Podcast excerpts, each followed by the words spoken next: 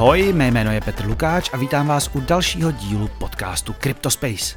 Úplně jsem to jako samostatnou epizodu neplánoval, ale nakonec mi to nabopnalo pod rukama tak, že se ta zpráva prostě do týdne v kryptu zařadit nedala. Dnes se totiž budeme věnovat pro mě hodně nepříjemnému tématu. Jde o spor paralelní polis s pořadateli ETH Prague. Polis v minulém týdnu vydala prohlášení, podle kterého jí pořadatelé prakticky vytunelovali. Jde o Joea Schweizera, který na jaře v Polis působil i ve zkušební době něco jako CEO, a Josefa Jelačiče, který v ní také působil řadu let a byl i členem takzvaného spolku. Polis je oba obvinila z toho, že za akci nejenže nezaplatili nájem, ale ještě se odmítli rozdělit o zisk 192 tisíc dolarů, tedy téměř 4,5 milionu korun a vyvedli ho jinam. Zároveň oznámili, že na tom není neziskovka finančně vůbec dobře a požádali komunitu o podporu.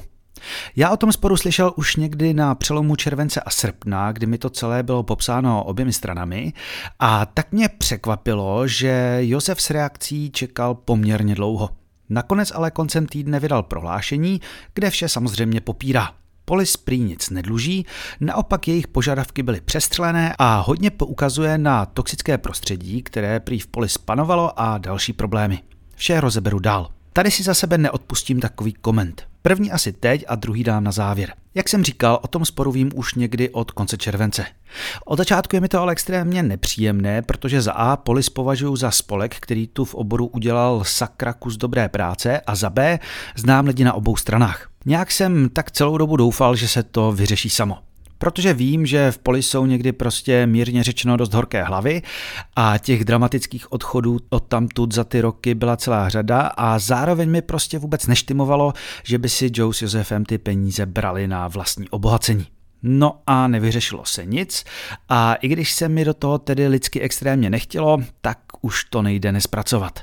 Nebudu tu nikoho příliš citovat, ale bavil jsem se s lidmi na obou stranách, viděl jsem dokumenty, e-maily, print screeny celých konverzací a další a další, plus samozřejmě oficiální vyjádření jak polis, tak Josefa Jelačiče. Jen varuji, je to hodně zamotané, spousta věcí jsou tvrzení, která nebyla nikdy na papíře a hlavně se pohledy obou stran totálně liší. Takže možná se mnou často nebude souhlasit ani jedna. Tak pojďme na to. No, kde začít? Asi bude nejlepší to odpálit letošním ETH Prague, respektive Prague DeFi Summitem, které proběhly v první polovině června nejen v prostorách Polis, ale i v sousední La Fabrice a hackathon byl i v nedalekém vnitrobloku. Obě konference byly vlastně velký úspěch ať už co do programu nebo co do účinkujících. Připomenu Vitalika či zakladatele A.V. Stanyho. No a nakonec i co do účasti. Lidí byla spousta a atmosféra výborná. Navenek vše vypadalo super. A vlastně ty zprávy z poloviny léta, kdy se to vše začalo sypat, nikdo moc nechápal. V té době vlastně ty prohlášení nebyly tak rozdílný od těch dnešních. Spolis to znělo podobně, jako je to dnes, tedy že Josef a spol nejenže nerozdělili uh, zmiňované miliony, ale navíc nezaplatili nájem a z druhé strany nic jsme nevzali, všechny peníze jsou naší firmy, polis jsme kus peněz poslali a jednání běží. No, tak si to pojďme zkusit rozebrat. Pro pochopení hraje důležitou roli organizátor celé akce, což byla společnost Duct Tape Production. Někdy o ní budu mluvit jako o DTP. Tu na začátku roku 2022 založilo na poput Josefa Jelačiče šest lidí s tím, že se bude jednat o pořadatele komerčních akcí na podporu paralelní polis. Ten záměr je tu důležitý. Měla mít šest společníků a idea byla taková, že každý z nich by pořádal jednu akci do roka, tedy kromě produkčního Dana Ligockého. No, těmi podílníky měl být Josef, Eith Prague, Roman Týc, Hackers Congress, Sara Polak měla dělat konferenci o umělé inteligenci, Milan Pulkrábek a Kasodomák něco o cybersecurity a Martin Mikeš se měl zaměřit na environmentální témata. A tady se to velmi brzy začíná komplikovat. Základní vklad 16 666 korun, za který měl každý z nich dostat šestinu firmy, totiž zaplatili jen dva lidé. Jeden podíl zaplatil Ligocký a pět podílů Josef Jelačič s tím, že jeden z nich zaplatil za Sodomáka. Ten pak svoji šestinu ve firmě na jaře 2023 převedl na jednoho ze zakladatelů Polis Romana Týce. Proč ostatní nezaplatili vklad, už dnes asi není tak důležité. Údajně nebyli někteří schopní dodat ani potřebné doklady. U Romana byl například problém ten, že si pravidelně mění jména. Aktuálně se jmenuje Aleš Kute. Kdo zná Polis, tak ho chybějící občanky a nezaplacené podíly asi až tak nepřekvapí. Co je ale důležité je, že Polis ve svém vyjádření mluví o tom, že Josef získal v produkční firmě většinový podíl nedbalostí právního zástupce. Nejmenovaný právní zástupce to tedy vehementně popírá s tím, že je těžké napsat podíl na někoho, kdo nezaplatí vklad a nedodá občanku. No, když se na to podíváme zpětně. East Prague a následné problémy proběhly rok a půl po založení firmy. Pokud už má tento argument hrát roli, tak to, že si nevšimli, že má čtyři šestiny firmy Josef, byla nedbalost na straně Polis. Já vím, anarchismus a tak dále, ale pak si nemůžeme stěžovat. Ono jde také o to, kdo si toho asi tak měl všimnout. Většina zúčastněných totiž zanedlouho po založení firmy odešla ze spolku nebo úplně z celé polis. Dokonce ještě před založením agentury na konci ledna 22 odešel ze spolku paralelní polis sám Roman Týc a během pár měsíců ho následoval Sodomák a poté i Sara Polak. Martin Mikeš pak polis opustil v letošním roce. Z plánovaných konferencí tak nakonec pokračoval Hackers Congress, eh, Mario Havel rozdělal Pizza Day a Josef uspořádal dva East Prague. Každopádně Duct Tape Production fungovala, i když ta její role nebyla vždy úplně jasná. Některé konference opravdu dělala ona, jako konferenci Solany na jaře 2022 nebo první ETH Prague. Například u Hackers Kongresu už ale organizátorem byla paralelní polis, která si Duct Tape najímala jako dodavatele služeb. O tom, že si vzájemné fungování určovali průběžně a často nebylo jasné, v jakém vztahu jsou, je jasné i z konverzací mezi členy spolku. Vrátím se teď k odchodům lidí z polis. Důvody a popisy jednotlivých aktérů se liší, nicméně asi lze říct, že většina lidí už byla unavená, uvědomovala si, že celý projekt potřebuje nějaké nakopnutí, novou krev, možná i nové ideje. Pokud to celé zkrátím, tak tím, kdo s tím měl pomoci, byl již zmiňovaný Joe Schweitzer. Ten na začátku roku 2023 nastupuje do čela Polis a to na doporučení od Josefa Jelačiče. Josef má ještě vlastní projekt PON a na řízení Polis, i když v ní byl aktivní řadu let, prý neměl kapacitu. Joe měl mít tři měsíce na to, aby připravil novou koncepci. Jedním z jeho bodů mělo být i to, že se bude Polis více zaměřovat na pořádání velkých akcí. Právě to mělo být Joeovou silnou stránkou. I s Josefem se podíleli na přípravách například Ethereového Devconu. Každopádně tou hlavní akcí, na které měl využít své kontakty, byl Prague DeFi Summit a ETH Prague 2023. A opravdu se hlavně jemu podařilo přilákat celou řadu velkých sponzorů v čele s Aave. Celkovou získanou sumu neznám, ale z mailů zveřejněných ze strany Polis vyplývá, že získali přes 12 milionů korun. No a po zaplacení většiny nákladů, a schválně neříkám všech, zůstalo zmiňovaných 192 tisíc dolarů, respektive 4,3 milionů korun. I když bylo i v Prahu úspěch, Jovo působení v paralelní Polis prý až tak moc ne. Myslí si to minimálně Roman Týc a další lidé, kteří stáli u vzniku projektu. Jejich výtky se dají rozdělit do dvou skupin. Ta první se týká samotného provozu objektu. Joe podle nich zanedbával základní koncepty, ze kterých Polis žila, tedy coworkingové centrum PaperHub, pronájem prostor a Bitcoin Coffee. Příliš se prý soustředil na velké akce a nikdy nepředstavil nějakou koncepci, jak vše změnit. A druhá skupina výtek je trošku hůř uchopitelná. Zaměření na velké akce a způsob vedení prý neodpovídaly původním kryptoanarchistickým ideím, které za polis stály. Nevím úplně, co si pod tím představit, tady ale jedna moje poznámka. Vůbec nejsem schopný posoudit, jak dobrý manager Joe je, ale pokud byl schopný vyrizovat tolik peněz, tak to vypadá, že ta základní idea mohla mít něco do sebe. Ale jasně, peníze nejsou všechno. Josef ve svém prohlášení tvrdí, že situace v Polis už byla špatná eh, v době, kdy Joe přicházel. Prý odešla velká část zaměstnanců s tím, že jim pozdě chodí peníze a že Polis dluží i řadě svých dodavatelů. Každopádně ta interpretace střetu je na druhé straně úplně jiná. Prý se spolu pouze pokoušeli eh, dostat do polistu novou krev. Jakékoliv změny prý ale narazily na diktátora Romana Týce. Tak si vyberte.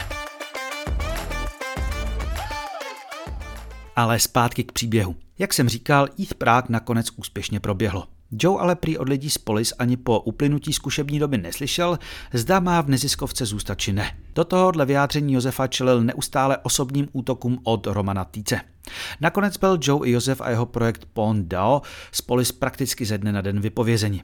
A stály zatím problémy, které se, jak to tak bývá, týkaly hlavně peněz. Za prvé šlo o rozdělení zmiňovaného zisku z ETH Prague a za druhé o nájem za celou akci. Začněme tím prvním. S tím, jak se po konci ETH Prague komplikovaly osobní vztahy, se komplikovalo i dělení zisku. Původně Joe i v mailech mluvil o tom, že by se přebytek měl dělit mezi Duct Tape Production a paralelní polis. Někdo hovořil o poměru 1 ku 1, někdo o poměru 3 ku 1. Joe s Josefem po rozkolu ale víceméně řekli, že Polis nemá na peníze sebe menší nárok. Joe prý byl v Polis právně jako neplacený dobrovolník bez oficiálního práva na to, aby za Polis vůbec jednal. Peníze vybíral na svoje jméno a právně pak smlouvy byly podepisovány s duct tapem tedy firmou, ať si jen připomeneme, kterou kvůli nezaplaceným vkladům a chybějícím občankám ze čtyř šestin vlastní Josef Jelačič. Polis prý fungovala čistě jako pronajímatel prostor a nikdo z nich se na organizování akce žádným způsobem nepodílel. A tady je to jádro pudla.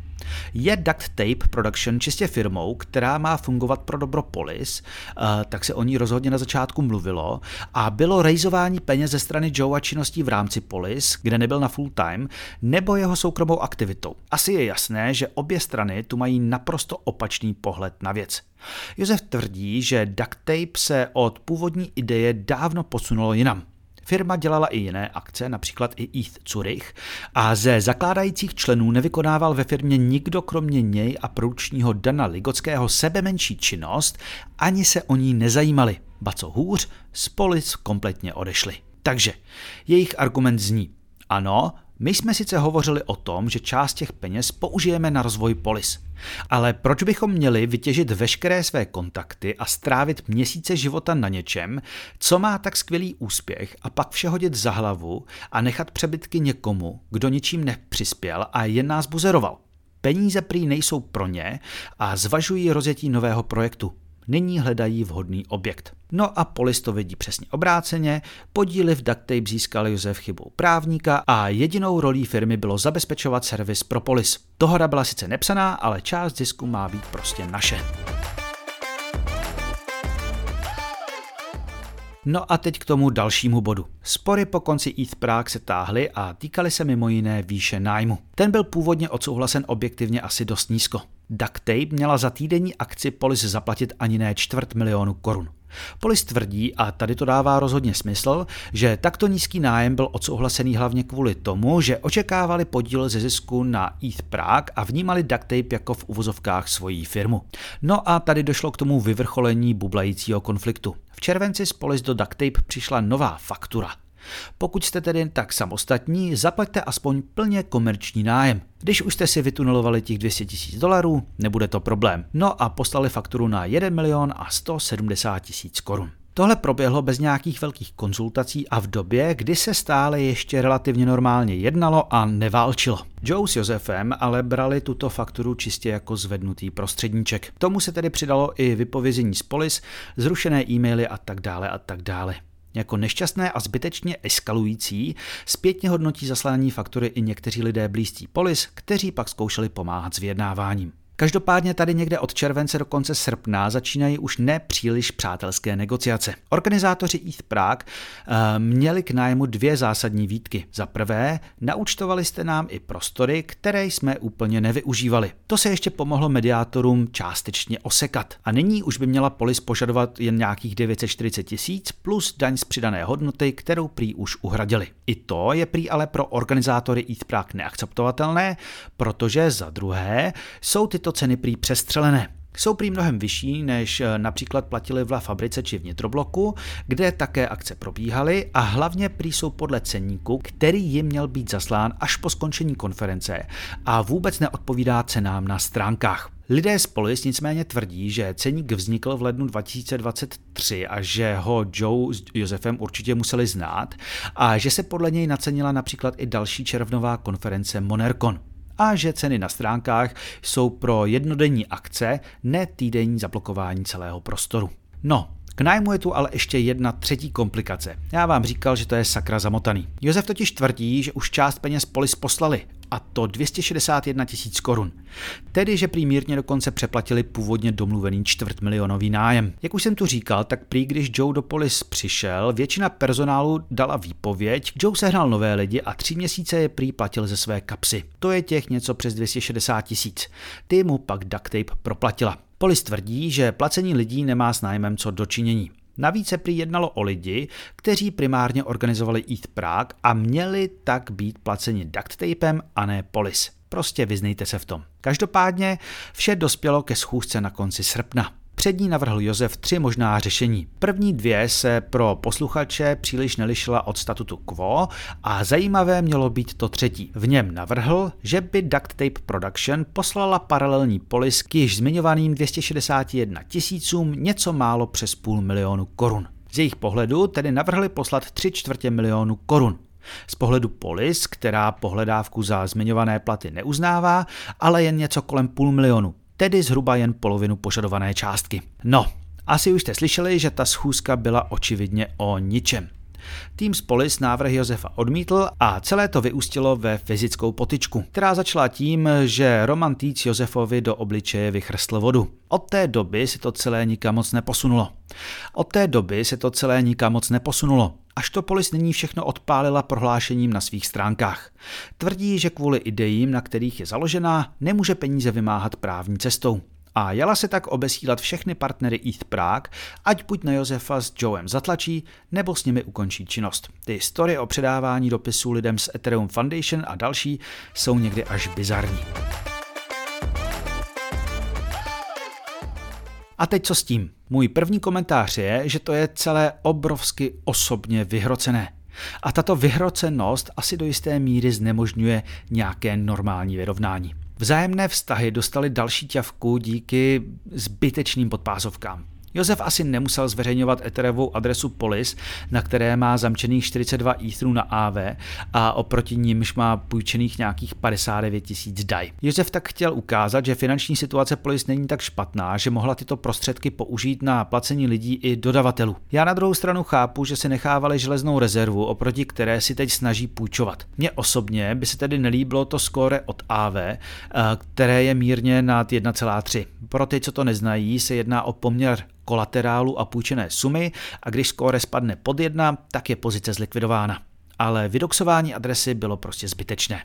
Větší čuňárny se tedy ale podle mého dopustili v Polis, když ve svém prohlášení tvrdí, že Josefův projekt PonDAO, který označují za pochybnou virtuální zastavárnu, získal díky ETH Prague miliony dolarů a že to celé vlastně bylo plánované. Experimentování s různou formou kolaterálu není úplně zastavárna.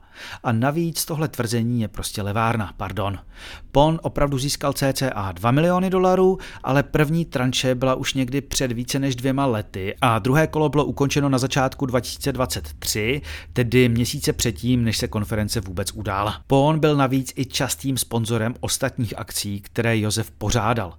A hlavně to byl jeden z mála hráčů, který v Polis dělal i další kryptoakce mimo velké konference, například DeFi meetupy. Kde v tom sporu teda leží ta pravda? Já osobně si tady netroufnu na nějaké finální rozhodnutí. Je to neuvěřitelně zamotané, spoustu drobnějších věcí a argumentů jsem vynechal, aby se v tom dalo vůbec zorientovat a spousta se ke mně taky asi nemusela vůbec dostat. Polis tvrdí, že žalovat Joa s Josefem nemůžou, protože je to proti jejich étosu. Ti zase tvrdí, že to neudělají, protože ví, že by prohráli. Já tu na rovinu řeknu, že je mi úplně ukradený, jak by to u soudu dopadlo.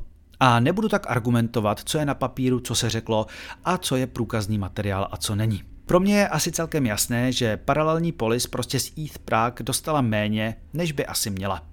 Nevím, jestli platí rozdělení, o kterém mluví Roman Týc, tedy že Polis byla pořadatelem a Duct Tape organizátorem, nebo to, jak to popisuje Josef s Joem, že to byla prakticky jejich akce, která si jako jedno z venue pronajala prostory Polis. Ta akce byla ale organizovaná a minimálně v Česku, kde probíhala, popisovaná jako konference spojená s Paralelní polis. A organizoval ji i Joe Schweitzer, který v té době působil jako šéf celé organizace. A že nebyl placený zaměstnanec, na tom nic nemění. Tvrzení, že ji organizoval na sebe, zatímco se to vše mělo odehráat v podniku, kde působil, to mi prostě nesedí. Je tu i ten argument, že Josef mluví o tom, že chtěli polis změnit. A chtěli ji změnit eh, i pořádáním velkých akcí. Takže to napojení na polistu prostě cítím. Tady dám ale velký vykřičník. Vůbec tím neříkám, eh, že je ze 100% adekvátní požadavek polis na 1,3 milionu na nájem a 3 čtvrtiny ze zisku. Jen mi prostě přijde zřejmé, že zaplacených 261 tisíc adekvátních prostě není. Je tu v tom strašně moc nejasných věcí, které v normálním právním světě asi nedávají smysl. Je to prostě dané tím, jak polis historicky vznikla a fungovala. Někdy ale prostě ta láska k anarchismu vedla k anarchii uvnitř podniku. Celé to propojení duct tape production a polis je taky divné. V rozporu tu jsou na jedné straně očividný totální nezájem ze strany dalších členů spolku a nynější požadavky na většinu zisku. Nevím, jestli je outsider vůbec schopný posoudit, kdy to přestal být vehikl spadající pod polis, nebo jestli jim vůbec byl nebo nebyl. Z těch konverzací mám pocit, že si tím často nebyli jisti ani lidé z polis a společníci duct tapeu. Nejsem taky vůbec schopný posoudit, jak moc Joe ohrozil nebo neohrozil fungování polis svým vedením. Ale měsíce mu neříct, zda v pozici bude či nebude a vše to nechat až po velmi úspěšné konferenci, kterou spolu organizoval, je taky teda napováženou. Celkově tam ta komunikace byla asi hrozná. Josef mluví o Romanu Týcovi jako o sultánovi, který všechny uráží a odmítá změny. Roman o nich zase jako o zlodějíčcích. Každopádně ani špatné chování, ani urážky, ani osobní útoky prostě neznamenají, že polis nemá na nic nárok. Osobně nechápu, proč prostě nemohli kus toho zisku vzít a zaplatit tu fakturu v uvozovkách s komerčním nájmem, ať už byla nebo nebyla oprávněná a přestřelená. Mě by to zaklid v duši a vyhnutí se měsícům sporů stálo. A dnes k tomu můžeme asi započítat částečně i škodu na renome. Asi se tam ty osobní animozity dostaly prostě do fáze, kdy se člověk prostě kousne a přes nic nejede vlak. Obecně mě ale celá ta kauza mrzí i kvůli polis. Lidé, kteří v ní roky působí či působili, otevřeně mluví o únavě a hledání nové krve. Předat projekt komukoliv novému se jim ale očividně nedaří. Místo nové energie tu tak máme další drama a celkem velkou šanci, že polis, tak jak jsme ji znali, tu za nějakou dobu už nebude.